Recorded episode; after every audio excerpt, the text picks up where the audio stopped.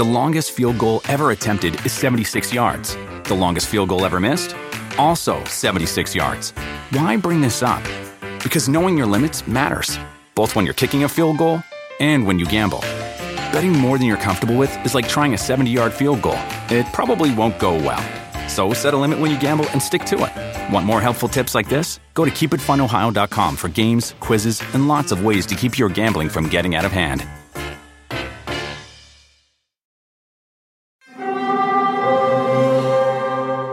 Hear that? It's the call of the Crave. And when the Crave calls, you know what to do. Try the $5 Bacon Bundle, because the only thing better than a White Castle slider is a White Castle slider topped with crispy hickory smoked bacon. So pick any two of either the Bacon Cheese Slider, 1921 Bacon Cheese Slider, or Chicken Bacon Ranch Slider. And also get a small fry for just $5 with the $5 Bacon Bundle. White Castle. Follow your Crave.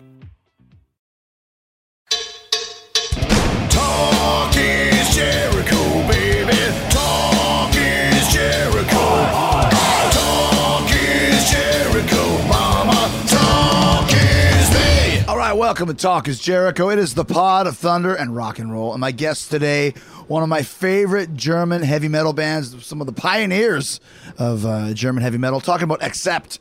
I caught up with Accept guitar player Wolf Hoffmann and knew, well, he's not really that new these days. He's been in the band for 20 years. Sorry. He's not really new these days. He's been in the band for nine years. Talking about singer Mark Tornillo from New Jersey. Uh, they've got a great story about how they met, how Mark ended up joining Accept, and how uh, what really sparked the reunion and the band's current resurgence. They're bigger now than maybe they've ever been.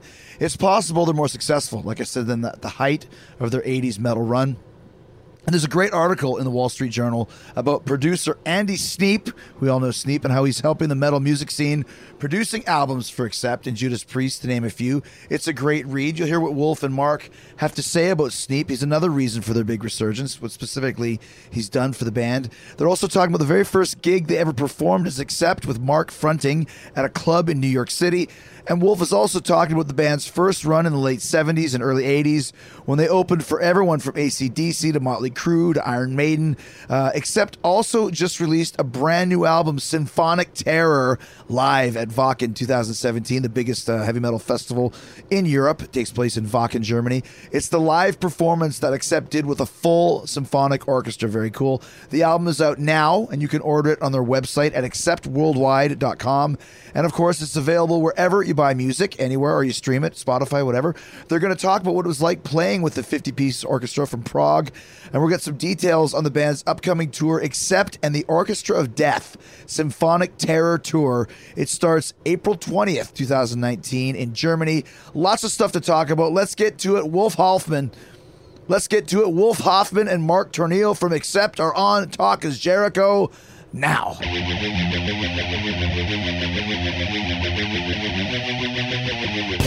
we always answer. That is my mission: is to not answer this, uh, ask you the same questions all the time, because I get asked the same questions all the We time. ask you shit. But You can, you, you- we, we can uh, interact. You can do whatever the f- you want here on Talk is Jericho, and I'm here with uh, Wolf and, and Mark from Accept. Yo. on your Hi. bus, on your uh, uh, beautiful bus, Beat the Street, which I always thought was an interesting name for a bus company. I don't really know what that means. I don't know either. Where they got it Quite from. sure either, but We don't question it. We just take it as it comes. And also, too, you know it's going to be a good bus because in Europe, I mean, at least for you guys probably don't have to worry about it anymore. But you get some pretty shitty buses sometimes. Yeah. You know. They're a good company. Yeah, it's good. It's good. I don't really like the double deckers, like I said, because I can't ever stand up anywhere. Usually we have the, the ones that are like one level. Right. They're much taller, you know, And you- less and you- beds, but And you hit your head many times because you forget, right? Damn right. I get up out of out of the bunk and doink. lu- luckily I'm a dwarf. so, you know. You're a, a little guy from Jersey. right? Exactly. So you guys, uh, um, you mentioned that you've been here since May over in Europe. Huge kind of resurgence for Accept over the last. I mean, it's been almost ten years now. Yeah. But nine, nine, I believe. Nine But years, yeah, right? 10, yeah, correct, and that's yeah. how long you've been in the band for, too, Yep. Mark. Nine years. Yep. So, um, and first of all, a lot of that has to do with the records you've done with Andy Sneap. Did you see the Wall Street Journal? Yes. I did. I did. cool, I, I? That's talked, unbelievable. I you know to- he deserves it. Yeah, it says Andy Sneap is slowly saving quietly. quietly. I don't know. Think it's quietly, but he does it. but I mean, uh, did that make you feel good because it was based around Ex- Accept and Yeah, it Judas was, Priest yeah. in the Wall Street Journal? Yeah. yeah, that's pretty damn cool. You know, I talk- the same thing. You don't. Probably you the don't only get a- time you'll ever see our name in the Wall Street Journal. yeah, you don't get to talk to a journalist from Wall Street Journal ever, really. I So, mean, so they called you and said it's so Yeah, and so yeah, from yeah, the Wall Street absolutely. Journal. Yeah, Which is great, you know, there was some love it. great some great quotes in there talking about because Sneap kind of did it the same way that Rick Rubin did it with Johnny Cash or you know, Yeah. Diamond Yeah. or all those guys. What exactly did he tell you when you started working with him, Wolf? Well, did we ever tell him anything really? He just came over. He heard, he had heard that Accept we're planning, uh, you know, to get back onto the scene and to make more albums. So he basically contacted us through our mutual friend Ed Aborn. Oh yeah, yeah. Uh, Shout out to Ed for setting this up. Too. Exactly. Yeah. So he's, you know, Ed is really the the man pulling all the strings here. Yeah, that's right. No, all of a sudden we get this call. Hey, do you want to meet uh, uh, Andy Sneap? And we were like, uh, sure, why not? We didn't really know who he was, and Mm-hmm. we were not quite ready even to think about it, who was going to produce it because we were just starting to write Just songs. starting to write, exactly. so we just had the first ideas down and the first rough sketches for songs and shit, and all of a sudden there's Andy on the doorstep and says hello. So you know, we had one night of drinking and a couple of ni- uh, days of working together, and that was it. And The we- drinking is more important than the work. yeah, just to break the ice. You know, that was one of those. It's a bonding ritual. Yeah, sure know. it is. Well, because that's the thing. It's not. It's not. Uh, being on stage and working together is great, but it's you know, especially when you're in a band, it's the time you spend on the bus, Yeah. in between the shows, Yeah. that really decides if you can get along. or Exactly. not, you know, but you, but but you had a great quote. Uh, in, in the in the Wall Street Journal, he said he told you guys to be more German. Yeah, how trippy is that? I mean, Yeah. nobody ever said that to us. And what what did he mean by that? he basically, well, we didn't even know ourselves, but he made us. Funny enough, he he made us sit down and and listen to I think all of Restless and Wild and maybe all of Breaker, and and Peter and I were were sitting there like. You know, Wow. school children, basically, the teacher telling us what he liked about our stuff, you know, He- because he grew up listening to Accept, and he said, There's a moment, what, what did he say? It's one of those moments, or the quality moment, or how did he always say it? I don't know. It's, it's magic moment, or whatever he, always- the, the phrase that he used. I know. And we were totally surprised because we didn't really think we sounded specifically German, but I guess we do. It's something we can't we can't help. we are German. Th- there's a there's a real style to it of we always call it like it's almost like b- Bierstein rock or Oktoberfest Right. rock where you just want to swing your beer back and forth with a big handle and Right. you know oh, Sure, like, like the chant oh. balls, exactly. Right Oh, Yeah. swing your beer mug like a St. Pauli girl. yeah, That, that's a So very It's probably, it's probably in the DNA or something without us uh, even realizing it. right Because we didn't we we didn't really write that stuff back then to sound more German. If anything, we wanted to sound international. We didn't want to be German. You know, really. I mean, we just wanted to be one one of the international acts. yeah but but but then you have like I said there is a certain kind of a style to it which makes accept does stand Right. out Yeah, and since he pointed all that that stuff out, we thought, oh, that's easy. We can do more of that if that's what you're after. We've got plenty of that, you know. Yeah, right. So it was kind of easy from there on out, you know, It was enlightening, though. You know, I mean, he really went, you know, point by point through the music, and you know, Mm-hmm. this, this, this. We need more of this. We need more of this, and they were like, okay. And how was that for you, Mark? Because you're coming in not just as the new singer, but also with this new producer, you know, and you're the new guy in, in the group as well. Yeah, I had no idea where we were going, man. Yeah. It was, it, you know, it was, it was, it was kind of sketchy at first for me, for sure, but uh, it just really worked well together. You know, we when we started started writing and the ideas started came coming together, and once Andy approved of the ideas, then you know, it was, uh, it really, it really flowed. But we took a long time to write uh, Blood of the Blood of the Nations. Nations, Yeah, it was a few months. It was definitely yeah. We had plenty of ideas, but didn't really know how should we sound after all these years having been away from the scene. And you know, should we sound different? Should we sound exactly retro like back in the old days, or you know? So there was a lot of you know a lot of songs that kind of went sideways, basically. Sure, sure. Sure, I, and he was the one who really said, "No, no, we don't want that. We want this." So Is it hard sometimes? Like for our last album, we had you know we decided that okay, this producer, he's the principal, he's the boss, he has the final say. Right. And sometimes during the recording process, you're like, this guy, who does he think he is? You know, he's driving Yeah. me crazy. Producers can get on your nerves. Yeah. You know. It's, especially you know as a singer, man. Especially, yeah, okay, that was that was good. Can you do it one more time? Right, that was that was even better. How about one more? Do you have one more in you? Yeah. How many one mores do you want? Right, right, right, know? right, right, right. Exactly. And also for you too, it was interesting because I had the TT Quick record, Metal, Metal of Honor. Mm-hmm. Uh, Cool. A great tune and front burner, Nice. produced by Wacko from Raven. Yes, There's a little bit of stuff for you there. So a Bunch of different producers on that record. Really? Yeah. But but it been a while since you were in the scene though at that, that point in time. Were you were you still gigging, uh, playing? Um, very rarely. Very rarely. I was out for a while. You know, I mean, I when the whole thrash thing hit, not thrash. I mean, when the whole West Coast grunge thing hit, You're right. it was which was pretty much. We just said, you know what, we're, we're beating at that horse here, mm-hmm. and I'm not going to start playing grunge. I'm not going to cut my hair, put on a flannel shirt, and look like a freaking idiot. So, I'm not doing it. And I pretty much uh, went into my other life, and uh, we was raising children at the time. I needed a real job. I joined the electricians union. I had always been an electrician, and uh, that's what I did for like a long time. I Yeah. still do. Right. Oh, yeah, okay, Well, I- sure. I still belong to the union, so. How did you end up working with with Wolf? How did you find? We well, it just happened uh, really by accident. We we Peter and I jammed one day, and and some guy sugge- just suggested there's a singer who lives close by. Why don't you invite him? He can sing all the material and see how you get along and see how it sounds together. But really, that was just all there was. There was no big auditioning. There was no big looking for a singer because we didn't really. It wasn't really on our mind at that point. We were mm-hmm. just purely jamming for fun, and all of a sudden, in comes Mark, takes his shirt off, and starts singing uh, "Flesh Rockin' Man," and it sounded amazing right away. And I looked at Peter, he looked at me, and said, "Like, what the hell? Where's this guy from? It's amazing, you know." And we thought, there's a chance to maybe start the whole machine back up again.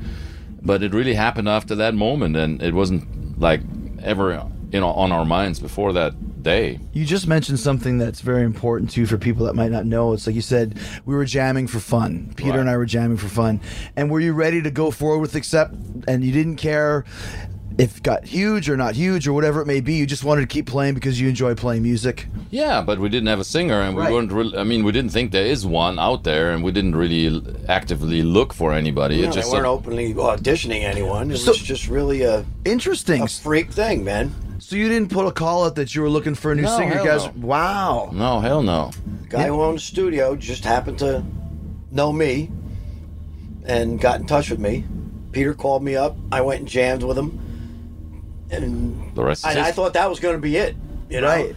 Two weeks later, I got a call from Peter again. He goes, "What did you think about doing a record and a tour?" I'm like, "What?"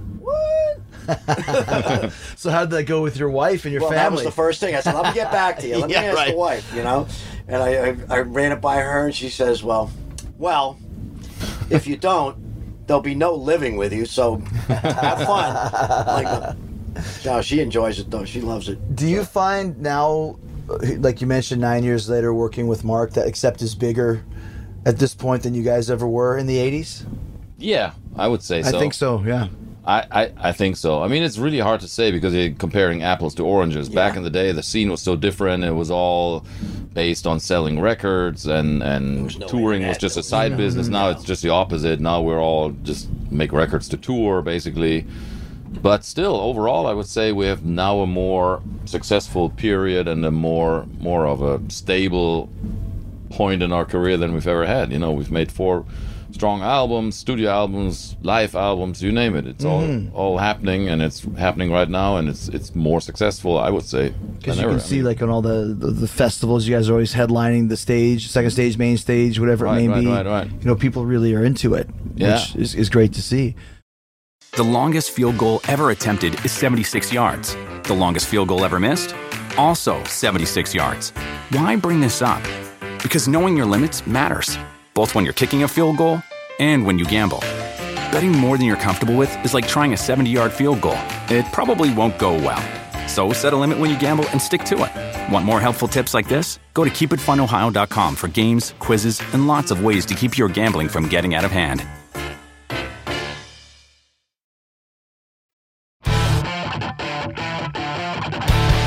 Was that hard for you, Mark, at first to kind of take over this? Uh, I'm not going to say iconic voice, but you're taking over, you know, a very major part of the band. Um, Once we got to doing it, it wasn't. But, but the initial reading the comments on the internet and all that stuff while we were making the record, and God only knows what's going to happen. It was like, wow, Yeah. It was a heavy trip, man. And I, uh, I stopped reading all that shit after a while because initially we, we were hit with this shitstorm when Yeah. we announced to the world that we're coming back with a new singer, and then everybody had an opinion and they weren't oh, good. God, it was horrible. They had they had written off the thing before it ever even started. I mean, nobody had actually heard a damn thing, and they already said, "Oh, it won't work," and here's why, and they- you know everybody was against it just out of principle. really, it was hard to find anyone who was On for board. it. Yes. Right. But then once Blood of the Nation came out, it all went backwards. It Shuts all, everybody up. Yeah, it, it kind of did. It took about a year or so, and there was no there was no, discussion more anymore. nonsense. There's a great story about uh, Paul McCartney when the Beatles were making Sergeant Pepper, Mm. and all the critics were like, "The Beatles are done. They're finished. They take six months to make a record. It's, it's going to be terrible. They're finished." And McCartney was just like, "All right, motherfuckers, just wait and see what happens, right?" And Well, in, in a weird way, that's kind of what happened to us. Right. I, I mean, because all these comments happened while we were still writing and working on Blood of the Nations. And uh, our first record. on a fire and it, it was kind of, we had the same attitude, you know, just wait, you. guys, we'll show you. You know, Yeah. it made us put even more steam and effort into it.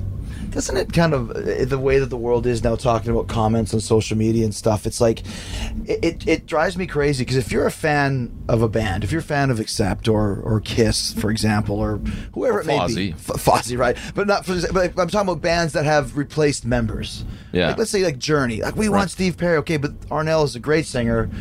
Do you just want the band to break up and be done Hell no. That- you know what I mean? that. That's I what I'm saying. So like, just just You know give it a shot and go with it. I kind of relate it to it's kind of like kids when their parents are getting divorced. Hmm. You know, and the kids like, no, you don't. I want you to stay together. I want you to stay together. You'd rather have us be f- miserable, right, so you could have, say, I live with my mom and my dad. It's the same damn thing, right, right. You know, I mean, it, move on.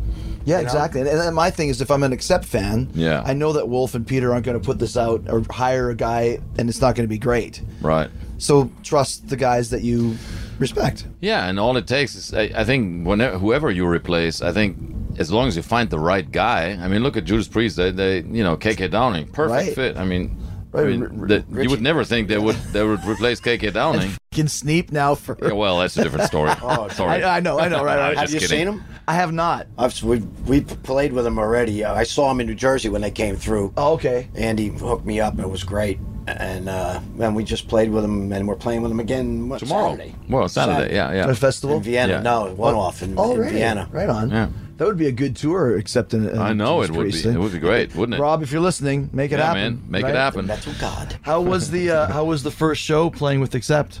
The first, the very first show we did was in New York, Hmm. at the Gramercy. So I kind of That was a home show for you. That's for your me. backyard, yeah. I kind of, you know, I almost knew everyone in the place. You know, like, like 800 of my closest friends. Mm-hmm. Uh, so I kind of knew what was going to happen there. Three days later, I'm on stage in Lithuania. Had never been to Europe. I have no idea what to expect. You know, I was in, I felt like you know Spanky and the old little rascals. I wanted to walk out with a garbage can lid. right and go, friends, Romans, and countrymen. ting, ting, ting, ting, ting. Yeah. Uh, but walked out, and right from the get go, it was like you know, old home week, man. It's the it's the music, it's, Right. too, it's what it is. You play the songs. If you play them properly, you Yeah. can't lose. And then, like you said, too, having a, a strong batch of material from your own stuff. Yep. You know, as you move forward now, four albums in, what songs like you have to play a good significant amount of your old catalog. Yeah. But Definitely. Which ones like, is it harder and harder to figure out? Like, ah, we got to drop this one, we want to play this because obviously you want to sing your songs too. Yeah, too. but God, it's a luxury problem to have. You know, you've got so many to choose from. It's it's actually almost fun to do it. Mm-hmm. Uh, it's it's never a hard choice. But yeah, bas- basically we learn from experience. We know which songs really the audience likes to hear most, and those there's there's a bunch of songs we almost ha- have to play every show, like Balls to the Wall, Metal Heart, course. Princess of the Dawn. Um, but you know, I, I tell you, what what most fans really think is amazing how well this new stuff blends with the old stuff. You know, it's, it's not really like it's two different worlds. It, it really goes song to song, and you never know is it old, is it new. You almost have to ask yourself which one, Right. which album is that from. But it almost sounds like it just flows good. Yeah. Right. Exactly. Um, you mentioned a couple of your songs. I, I had heard something I never heard before uh, a while ago, a few months ago. Did you guys write "I'm a Rebel" for ACDC? Uh, no, it was Oh. actually the opposite. Vanda and Young wrote it, right? yeah, Alec Young. Okay. Al- well, they've got all so many brothers and nephews and whatnot, and Right. one of their guys, I think his name was Alec Young, and he went by the name of George Alexander for some weird reason. um, he wrote a song and brought it to ACDC in like 76, 77, whenever, Right. in the 70s. They didn't. They didn't ever record it. They just made a demo. Didn't didn't like the song or did, rejected it for whatever reason.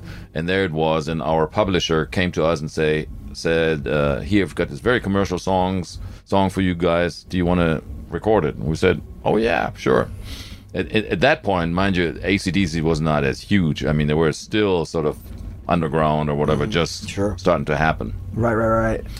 And uh, yeah, we recorded that song. And somewhere out there in the universe is a demo with Bon Scott that I'd like to get my hands on. You're kidding me. No, I'm. I'm Wow. not. And I've heard it. And actually, the, the our publisher a few years back came to one of our shows in Hamburg.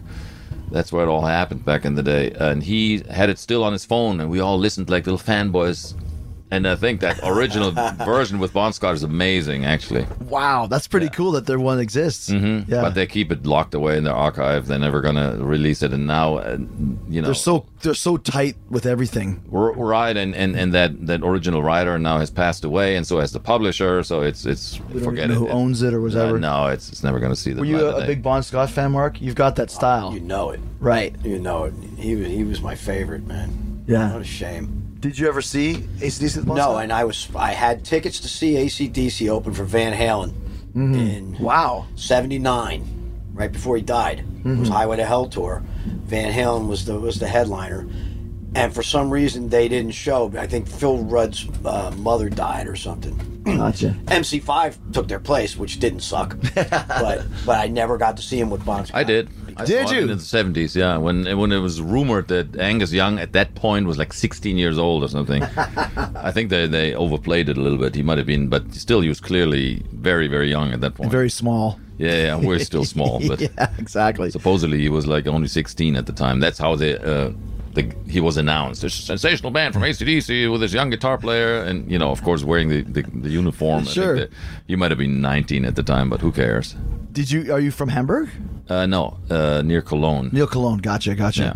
What do you remember about the show? What was Bon Scott like as a as a frontman? He was all right. He wasn't a great showman for some reason. I, th- I think I always liked him better on uh, uh, on records than I did live. He wasn't like as captivating as you think. He, he- I mean, back he didn't impress me as. I mean, everybody was just looking at Angus, really. Yeah, yeah. yeah. it's always Angus's show. I mean, it was really, You know, and even to this day, I saw um, uh, I saw the show with Axl Rose at the Garden, Right. And it was a great, great show. Axl nailed it, but he still hung out at the amps with the other guys while Angus went and did everything. It's still, Really, yeah. It's I still mean, it's Angus's his- gig his to this band, day. his you show, know? absolutely. Yeah, totally. Kind of hard to upstage him. Yeah, exactly. Yeah. When you you mentioned that when you did the Blood of the Nations tour, it was your first tour to Europe. What were some of the big differences that you noticed, or things that were confusing to you, or food, or anything like that? Food, I'm food. I I eat anything. Whatever. man. I'll eat anything. It's you know. So I, I enjoy traveling for for that reason. Mm. The food. Uh, I think the biggest thing for me was the was the fans. They're so different here than they are in the United States. There's- How do you mean? In what way? I think they're just so much more into it, Mm-hmm. so much more involved in the shows, and and uh, and there's still so many metalheads here. Right. It's I mean, doesn't it look like it's 1985 sometimes when you walk out there? Oh my goodness, Right? absolutely. That's what I I'm mean, saying. Especially when you get into more of these type of countries, the Hungaries and Oh, Czech yeah. Republics and Yeah. you know those type of Eastern things. Bloc. and everybody wearing that denim vest with all the Leather, patches yep. and shit. I mean, this is this is almost a culture like- it's that you like don't see 80s it. Was. and It's a way of life. Yeah, You know, you're and, and metal. the, the crazy thi- thing is, it has never changed here. It, it just sort of. S- It's like a time warp. It's dead, stood still, and it's still like it was back then. It's my kind Where of in time the- warp. Yeah, in the U.S., it sort of moved on, and people entered different things. They threw away the denim jackets, I guess. yeah. You know, it's amazing to me though um, when you come to Europe and there's so many festivals here. Like I've never heard of the Pheasant Festival. That's where we're, that's where we played today, and then we're going tomorrow to the like Rockland and Rock Planet and Rock World and Legends of Rock and all this. It's know. like every country, Oh, yeah. multiple places has them. It's dozens in Germany alone. Right. There's mean- small ones, big ones, and everything in Yeah. But it's really cool to see the culture of heavy metal over in Europe, like you mentioned, is still so Right. uh, popular. It, it definitely is, and people make an event of it. They almost use it as a mini vacation. They really go for three days. They camp, um, and do all that stuff. So I think it's it's great. Yeah, it's it's, it's, it's it, now when you It's for- almost like a mini Woodstock type deal every weekend. at you every know? one. Yeah. Yeah, yeah, exactly. Um, now, when you went to America for the first time, Yeah. what, what tour was that? That was Kiss, 1984. Opening for Kiss. That was our the first shows ever, and that was a that was a trip for us, being the European band, coming over to the you know big United States, and everything was huge in comparison You're to a big to Europe. Kiss fan, right? Big Kiss fan, So yeah. is our drummer. Oh, boy. Oh, really? Oh, yeah, Yeah. he drives me nuts with it. I mean, oh. he's like, he's fanboy number one. He's, he's over the top with it, but yeah. So, how was that for you to, to, to tour with Kiss? Were, were they cool to you guys, or did you see them at all? Yeah, it was really two worlds clashing because here we are, this German band, very serious, taking everything super seriously, and and you know, I don't know, it was all about the music, and then we play with Kiss. And it's all about the show. I mean, the musicianship is, you know, it's, but it, it was on a, on a grand scale. Everything was with forklifts and tractor trailers and arenas every night and fireworks, and we had never level of production. we'd never seen any of that in Europe. I mean, even when we watched other bands perform, but you know, the US was still like two notches up from there. Sure, of course. Huge. Uh, so that was really mind blowing for us. But I guess we sort of adapted and you know got to know it, and it was great. We stayed on the road for like eight months when we first came over here. Kiss over there. Yeah. Over to the US. What, what would you? What did you notice the difference when you came to America? Were the things that kind of you couldn't believe? we noticed that everybody, young and old, and everywhere you went, every gas station, it was like, "Are you guys in a band? Oh, that's amazing!" And, and, you know that that sort of thing. Where in Europe, like, it was like, great. "Who are these bums?" You know, get a real job, get out of my, you know. But that's the thing with accept. Like if you're talking about that '80s time frame, um, and you mentioned the show, and all the bands went through the stage of, well, most of it, even Judas Priest with like Turbo, Right. Turbo Lover, you know, a little bit glammy. Queensryche Yeah. went through it. Accept never did that. You guys always were just kind of like the leather and hair, and that Pretty was much. it. I mean, we had one phase where we tried out with a new singer in the '90s. Oh, yeah, uh, yeah. Eat the Heat, and we sort of glammed up a little bit for that, but we realized it, it's not working. It's not really for us, and the whole thing, whole thing was a was a failed attempt anyhow. you know. Yeah, yeah, yeah. But it was really in those moments or in those days, it was really all about hitting the million album sales. Really, that's what everybody told you. I mean, we were with CBS, uh, Sony, and and and all the successful albums on there were like 10 million, 5 million, and and we were like the little band from Germany that never hit that, had that that huge commercial success. So we were constantly uh, pushed into that direction. Well, if only you did a little more radio friendly songs and a little more commercial this, and we said, all righty, then we're gonna give it a try, and you know, Can't that you was be our, someone else? Yeah, yeah. that was our attempt because nobody had ever. This was like pre-alternative, pre-Metallica being so huge. So at that point, it was commercial Bon Jovi style or nothing. Mm-hmm. Either you went, you know, with a mainstream or you weren't successful, pretty much. That's true though. I mean, it was the time of MTV. Everybody was pretty, had the great hair. Yeah, yeah, yeah. And those were the bands that were selling. Well, and not to mention you, that you know Udo as your singer was not a, a not a good looking guy, shall we say? you know, Put it mildly. Yeah. yeah, So we didn't fit that that you know that that mold. that mold, and that's why we were always the outsider. We always had a huge sort of underground following, cult following amongst musicians and all that, but never really the sort of the masses who buy records. Did you ever see Accept back in the day? You did?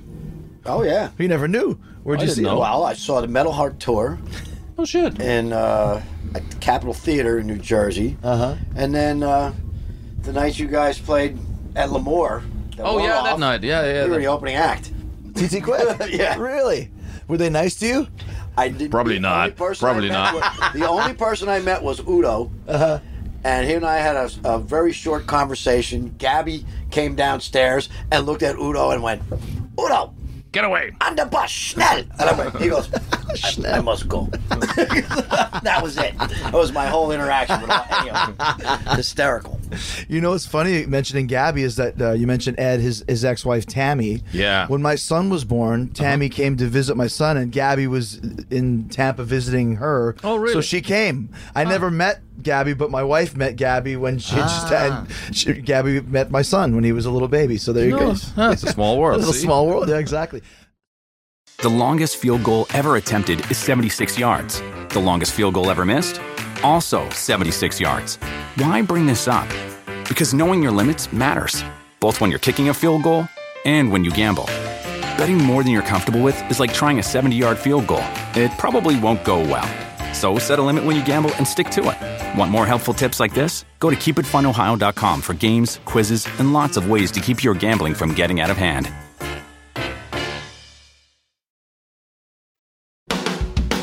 Just want to ask a quick TT quick question. Did you guys ever like do any touring at all? Yeah, in the, in the 80s. Who did you go out with? Did you get a Megadeth, we were out with for a while. Okay. We, did- we were out with Motorhead for a while. Uh, we did an extensive tour with Raven at the time because we were label mates. Mm-hmm, that's right. Uh, but that was mostly 86, 87, somewhere around there. Got But mostly all North America. Gotcha. Yeah, yeah, no. Canada and the U.S., Gotcha.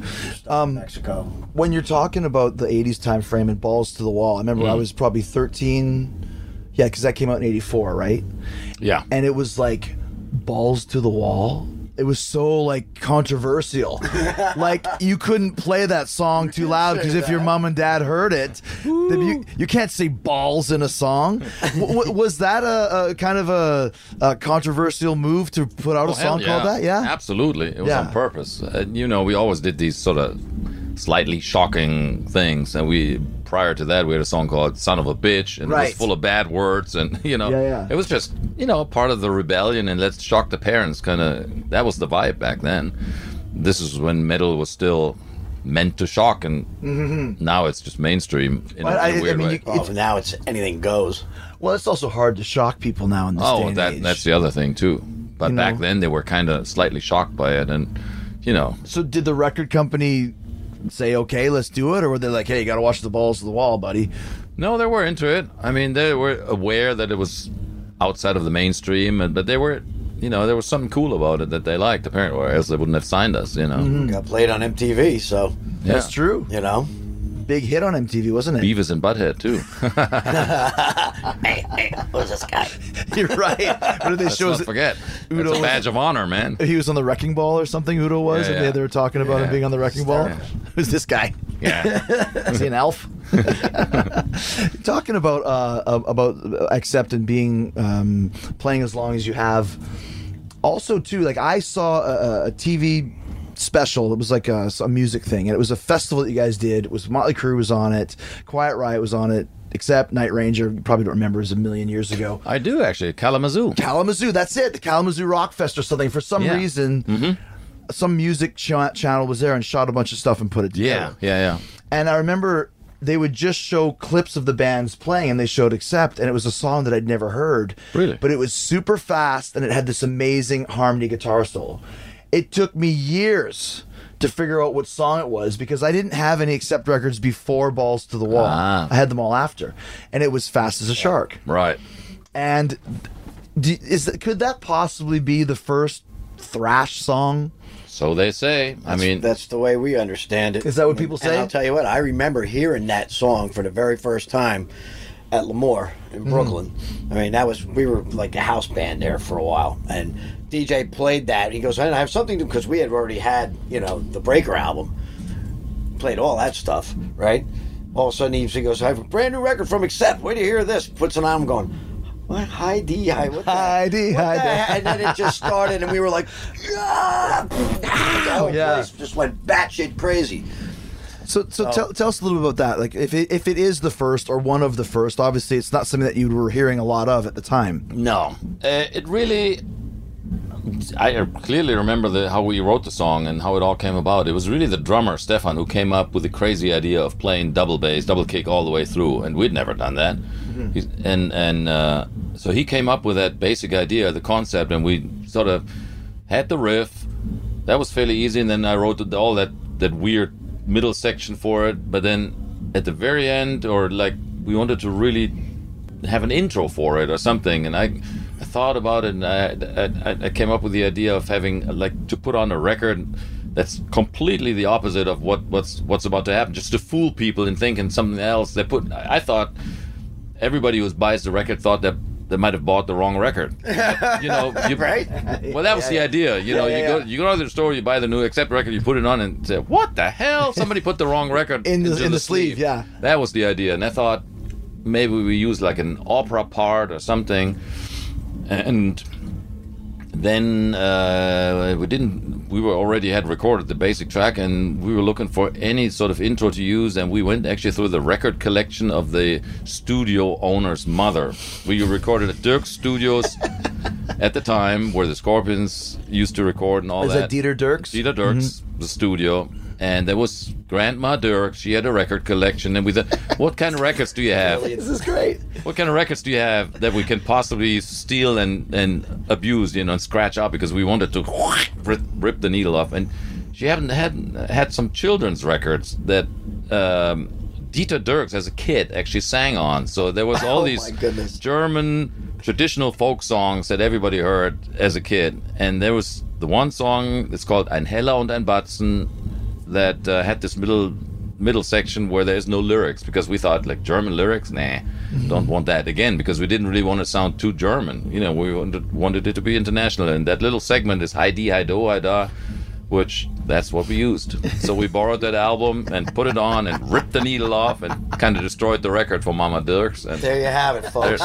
The story. there was a video of that. I never have heard that story before. yeah, it's cool, isn't it? When I was in high school, we used to do these. They were called like lip sync competitions. Oh, yeah? and we'd put together, but we never did just normal. Like some guys would just do like Metallica or you know some pop. We would always splice together different songs. Ah.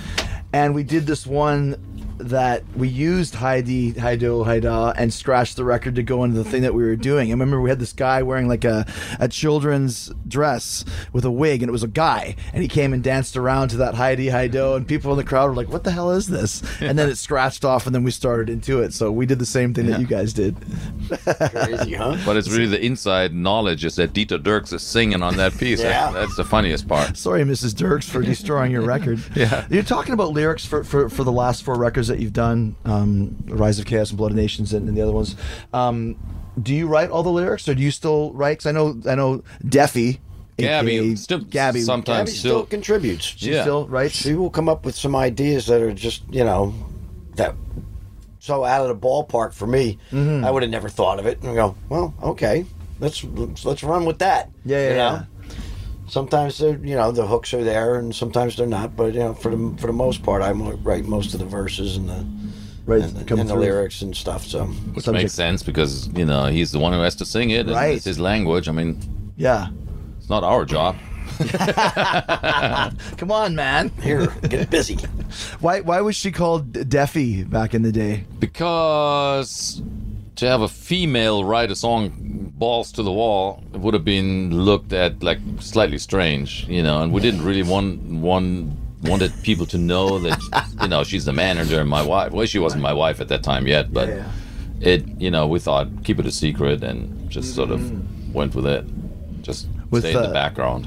With uh I, I was just popped in my head the sleeve for balls to the wall you guys are all i think you're all with no shirts on Oh yeah, oh yeah, oh yeah, baby. Except for Udo, yeah no, he keeps his that shirt That wasn't on a good idea. We Isn't told him to keep the shirt on. That was also Gaby's. I mean, she she is so much the creative uh, motor behind this band, or the, the motor in general in this band for like 40 years almost. And she was always the one who made all these cover concepts or had the ideas and was there at the photo sessions and had the ideas for pictures and you know. Was uh, was was Peter the hand model on that one as well? No, uh, no, he holding wasn't. No, no. the cover it with the the ball? ball No, Yeah. that was actually a guy that the uh, studio, the, the photographer knew. He was a boxer. Hmm. So he was in pretty good shape and hold this ball. Hold this ball. It was actually a rock. okay. Yeah. When you uh i just want to ask a, a couple more questions here. Um you mentioned L'Amour, and we had the the pleasure of playing L'Amour right before Such an it iconic tell us a venue, little bit about that place and how much it meant to the new york heavy metal scene. It was, it was the New York heavy metal scene, and we actually played there. I played there at TT Quick in 1979 when it first opened. It was a totally different lineup for us at that time. Uh, and then about I guess around 80 in 1980, we started playing there every Thursday night on a weeknight, and it was just I I mean it was a crazy, crazy thing. I mean, back then you could do that kind of stuff, and. Uh, everybody came through there. We opened up for everybody that you could possibly imagine in that building, and and then some. I remember it being tiny and stinky and jammed. I mean, it was. Well, it was big at that point. Was it? I remember it being- L'Amour, it, it held about three thousand people. Wasn't there a Really? I think of you them guys though? broke the record that night. I think Really? There was 38 3,800 people in that. No building. shit. I remember it being tiny. maybe Um, you're Nah. thinking of a different place It's long and deep. You probably Yeah. couldn't see the. or maybe at that point you were playing just uh, stadiums and arenas so much it just seemed small for you Well, I- it, it felt small on stage. Maybe Yeah. the, the Yeah. stage was small. stage wasn't gigantic. No, maybe that was by was any it. means. But uh, yeah, it was. I mean, the it was it was the the entire scene. Hmm. You know, there was nothing like that anywhere else. They actually opened up one in Queens. After that it was L'Amour East. Yeah. and then one in Long Island, L'Amour's Far East. but they never really had the impact that the one in Brooklyn did. who what was the craziest night you ever had there we were playing on a Thursday night. The next night was uh, Priest and Maiden at the uh, at the Garden. what a bill So we're at, so we're at the we're, we're getting ready to go on, and the owner comes in and he says, he says, "Hey, you know, the guys from Iron Maiden are here. They want to uh, they want to know if they can hang out in the dressing room." We're like, "Yeah, well, we're gonna say no. yeah. come on, bring them in." So they all came back. We hung out, and this time we asked them if they wanted to play.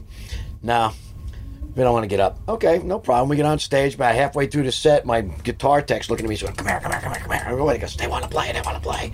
I'm going, "Really? They want to play? Okay, well, let's bring them up. The next song." I said, "Tell them come up next song." And Ended. I introduced them. I go walking off stage. Steve Harris grabs me. He goes, "Where you going?" Bruce isn't here. I went, "What?" He- he said- so I sang. I sang uh, Wrathchild with Iron Maiden that night. Place. You want to talk about a place going batshit crazy, Oh, man. man. It was insane. cool. yeah maiden hanging out at L'Amour right Yeah, it was ass kicking, man. And, and my sound man captured it on a cassette tape, so I still have it. Still have no. I've never seen any video of it, but I have the I have the recording. That's one thing. Back in those days, it wasn't like it is. Everyone has a video. You want to see Oh, your show from last night? Go I on. miss it was those all days Super because eight. of it. If I mean, had you could be so much video. more. I mean, you could be so much more, so much more adventurous and ballsy. You could try new shit out, and Mm-hmm. you'd always thought, well, you know, the moment you play that note, it's gone forever. Who cares? Let's be, you know, let's Right. have fun. Yeah, yeah, yeah. And now you always think in the back of your mind, oh, they're gonna tape this, and oh, you. That's know, true. I, I, I f***ed up, so oh, it's gonna be out there. You know. Let's play a new song tonight. Well, what if they film it and it gets out there and maybe it Oh, doesn't sound great? Yeah. So yeah. It's a shame that. that A lot more pressure in this day and age for that sort of stuff. yeah. Because you know, they'll get you if you if you do something know. wrong. You know. We actually played one night, uh, one of the very few n- days, maybe, maybe if ever in all our career, that we did two shows in a night. We played with Kiss at Radio City Music Hall on that tour, and and then uh, we played the same night at L'Amour's. Yeah, that was the, they did a, and a lot of the same fans afterwards. followed us from that show to that show, and I've talked yeah. to a lot of people over the years that were at both shows Yeah, that's cool. that night, and it was one of those uh, moments that stand out because we'd never done anything like it. Yeah, like, I remember because we, played did, at we did that in the '80s as well. We opened for Ted Nugent at uh, Stabler Arena, drove into New York, and played a headline show afterwards. Yeah, That's just how it crazy. Yeah. We've done that before. Manchester, Liverpool. Play the Manchester show in the afternoon. Drop the gear. up, yeah. Don't even take your shit off. Sweaty and wet. Just go right to the next gig, right? it's great. Uh, Rich Ward, the guitar player. For, actually, Yeah, I Rich. just saw him. Yeah, he uh, wanted me to ask you a question. Ooh. He said when he saw you guys, right, Rich, you had, what is it? It's not too bad. He said you replaced Motley Crue with Ozzy. That Motley Crue was touring with Ozzy, and Uh-huh. then uh, Motley got too big, Mm-hmm. and then Accept came over. He wanted to ask, what, what is it like touring with Ozzy? Did you have any experiences with him? Uh, of course we did. I mean, it was it was fun. Um, he was pretty hammered a lot of times. I remember that. Well, that's that's to be expected. That's that's Ozzy. Yeah. And he sometimes wandered off stage. I remember that. Sometimes when he wasn't in the mood, he just sort of left and Like we just leave in the song? uh, well, before the show, and Ozzy was nowhere to, nowhere to be found. I remember that that sort of, those kind of stories. yeah. He came into our dressing room dressed as a, uh, up as a woman in, in Sharon's clothing, you know. So I remember that. Still have a picture of that in a in a dress. Imagine? Just for the hell of it. Yeah, Yeah, yeah. Um, that was great, man. We had a lot of fun. Well, like you said too, just in, in America at that point in time, heavy metal was so big, and they It get was. those type of tours, right? We really jumped from tour to tour to tour and just stayed in America for like I believe in that first year eight months. The next year six months. We played with everybody, like Kiss and Iron Maiden, Forever, and and Ozzy Osbourne, and even then with Motley Crue, with Dio, all these bands. It was great. What tours have you done since you've been in the band that you really enjoyed?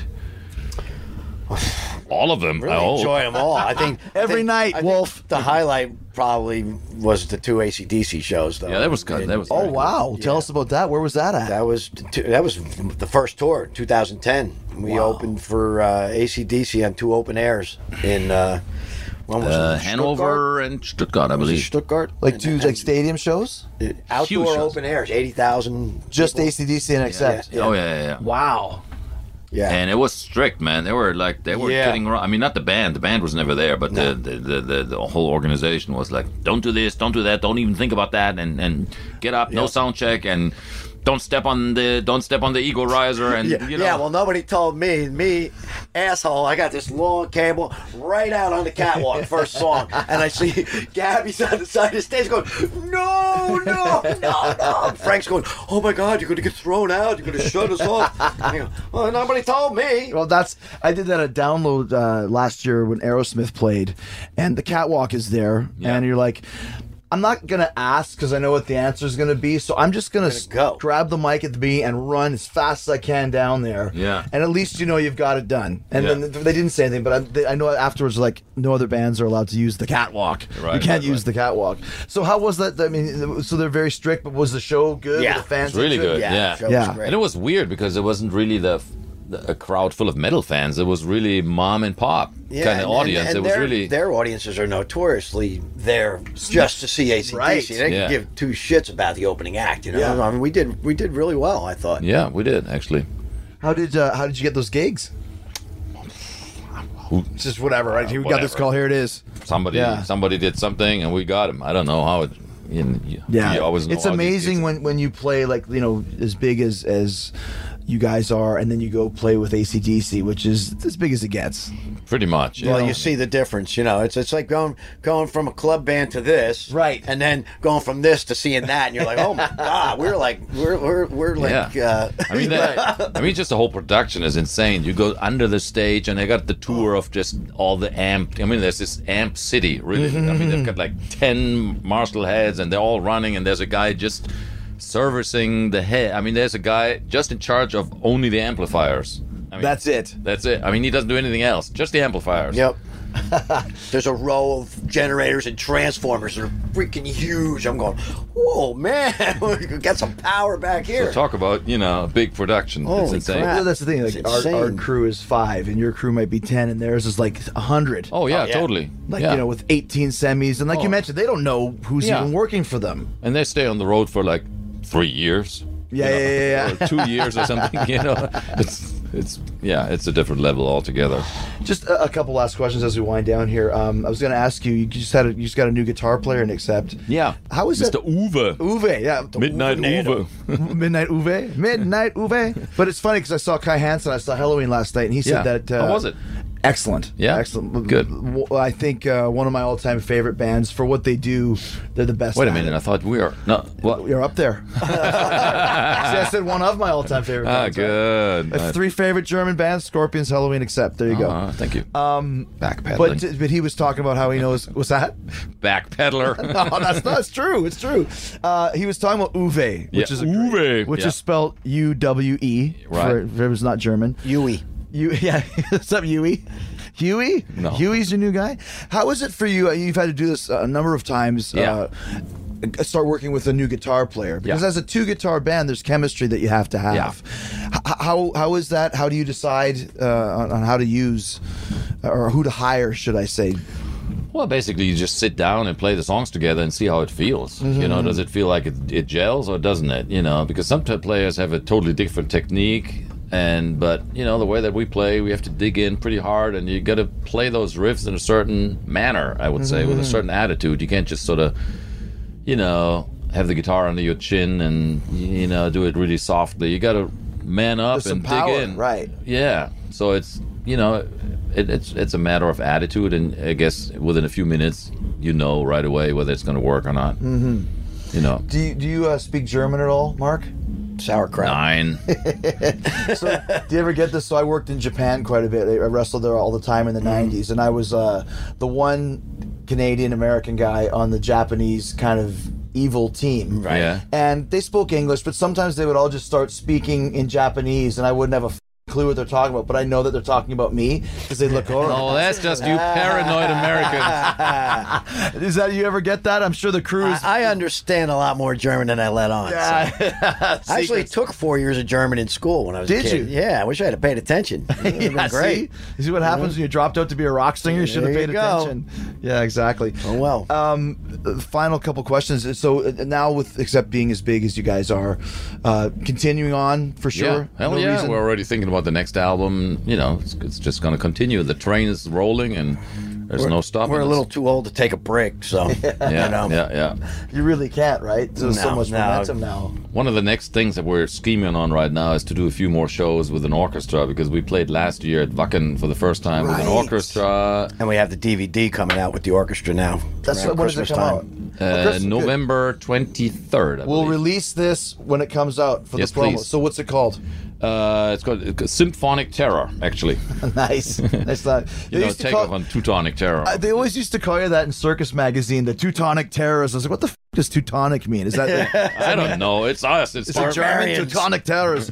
But so how was that playing with the symphony? That's insane. Dude, it was a trip. It, it was, was killer. amazing. Yeah. It was killer. Yeah. Obviously, we'd never done it before, and uh, we only had a couple of days to rehearse everything, but it took months to prepare everything, to write the scores, and so there was a lot of preparation that went into it. But at the end of the day, it was something that we'd never done before, and here we are It, it was uh, in was front of like 80,000 people and worldwide streaming, and shit, this was the big moment, and it went really, really well. So are you doing like like balls to the wall, for Yeah, example, with even the, faster the shark and shit like that. Wow. yeah, did Shark with the with the symphony orchestra. Who like, uh, who transposed it and who conducted it and all that sort of Um, thing? well, different people. Uh, the, the the scores were written by a guy called Melo Mafali. He's sort of a pianist and very all-around genius kind of guy. Mm-hmm. He wrote the score, and then the you had an orchestra from Prague, 50 people.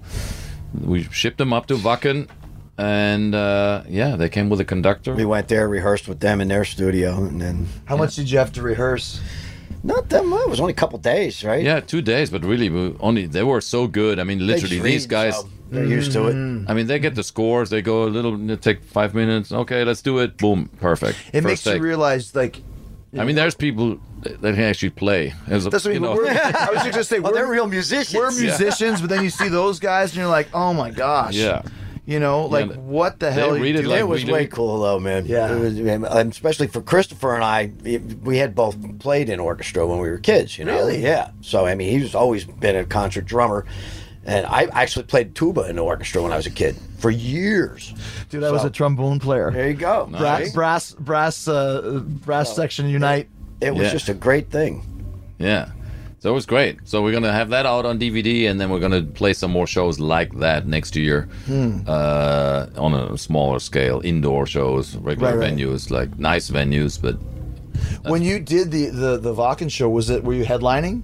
yeah, I mean, yeah. that's That that's was- Yeah, that The was first night it is- was called the the night to remember. the, right? the- yeah. Usually the first night is where they do unusual, whatever special stuff, and that was our night. I mean, We dude, that's headlined 80, on a that's eighty thousand. I know it's insane. Plus the bazillion online because it was all streamed Right, live. right, Yeah, right. So talk about a little bit of a pressure there. Yeah, especially when we're talking Just about a everyone having their phones and filming it and stuff yeah, too, yeah, right? yeah, exactly. Yeah. So it was way cool. That's cool. Now, now you're going to use Sneap again? Yeah. You're gonna have to pay him more money now because he's in Judas Priest. Fuck that. He ain't getting more. He's gonna do it for free. We got him to kick. yeah, that's right. And you got him in the Wall Street Journal. yeah, exactly. Last question: What's your favorite song to play uh, to play live, or to sing live? Of, of yours and of the past. That's hard, man. Uh, damn. Probably of mine, I would say uh, Shadow Soldiers. Yeah, just that's a good song. because Good tune, yeah. That's a fun song to play. I actually get to sing. Ah, I don't yeah, get to sing a whole lot. You know, there's a lot more screaming You than singing more. going on. Yeah. The old stuff, wow, man, that's even that's even harder. I don't know, man. Demon's Night. Yeah, yeah. That's obscure. Yeah. Actually, I really enjoy singing up to the limit because it's just so much fun. That's a good crowd tune. really digs it. Yeah. it's just by that time I'm usually you know firing on all cylinders. By the time You know, we people always there. ask me, aren't you tired of playing Balls to the Wall and Princess because you've done it like two million times? But the answer is no. I mean, usually those songs are actually the ones that I enjoy the most because you don't have to think about it. It's almost autopilot. Yeah, And it's Metal fun to- too. Same and it's thing. fun to get into the, to, you know, to have the interaction with the audience because those songs are so simple, but they're the audience gets into them. So, But know. the thing is, to anybody that says that doesn't understand the real power of music because, okay, you've played it a thousand times, ten thousand times. Yeah. There's people that have never heard Accept. Right. Here, I've never seen Accept play. I'm going to watch you guys tonight. Yeah. So for the first time ever, I get to hear balls to the wall. So anybody that says, "Are you sick of it?" I, I hope not, because I'm super excited to hear it. Right. You know what I mean? And that's that's the beauty and the magic of, of yeah, yeah, being a true. musician and doing and, these things. And at the end of the day, we're not there to entertain us. Yes. We're there to entertain the audience. If they're digging it, it's fine by me. It's Well, I not- got you on that one because I've seen you wrestle more times than I could ever count. Man. Really? My son and I were such like when he was a kid in the ni- late '90s, early 2000s, the whole Y2J thing, man. right on. We watched- Meadowlands or where? Uh, yeah, Meadowlands. Yeah. Every time he came through, it was either you know Monday for uh, Raw Monday or Raw. Thursday for SmackDown, whatever came through. We went No there a bunch of times, but we watched religiously You never know. right? every week. You never know who's going to be out there. Like I said, I have uh, Metal of Honor on cassette and album because I couldn't just have it uh, on album because I couldn't travel with it when I got a shitty car when I was 18. So I bought it on cassette. So there you go. All right, you fanboys, enough of that now. we have a show to You play. guys got a show to play. There you go. Typical German. Get out of here. Nothing Ja, but mach beautiful schnell, schnell, schnell, schnell. Thanks, guys. Yeah, man. It's a pleasure. Awesome. All right, thanks to Wolf and Mark. Remember, Accept's new record, Symphonic Terror, live at Wacken 2017, is available now wherever you buy music. You can also order it on their website at acceptworldwide.com. All right, Fozzy, still rocking Canada. We're doing the final dates of the entire Judas Rising tour. We've been to over 20 countries. Canada's the final one, and the final shows are happening this week. Uh, tonight, Wednesday, November 28th, at the Rock Pile in Toronto. Come check it out. Uh, uh, Friday, Thunder Thunder Bay at Crocs. Saturday, December 1st, Winnipeg at the Burton Cummings Theater. Homecoming for me. December 2nd, Regina at the Exchange. December 3rd, Edmonton at the Starlight Room. And December 4th, the final show of the Judas Rising Tour is in Calgary at the Gateway. We will see you there. Go to FozzyRock.com for all ticket information, including how to buy tickets for one of Fozzy's legendary VIP meet and greets. It is one of the best in the business. Everyone who does it says they love it and says it's the favorite VIP they've ever had. You get a, fr- a free uh, mini concert. Uh, we take pictures, we sign an 8x10 for you, we hang out and chat. Uh, it's a great, great time. Everybody across the world loves the Fozzy's VIP program. If you want to join us, go to FozzyRock.com. You get a chance to meet Jack Slade as well. Uh, all right, uh, thank you so much. And coming up on Friday, Nikki Novak from Fandango returns to Talk is Jericho for the Christmas movie preview special. She's breaking down the box office hits and telling you what to see and what to skip at theaters this holiday season. Always a great time with Nikki. We always have a blast. So we will see you on Friday. Friday for the Christmas movie preview. In the meantime and in between time, stay hard, stay hungry, peace, love, and hugs, and a big You get your balls to the wall, man!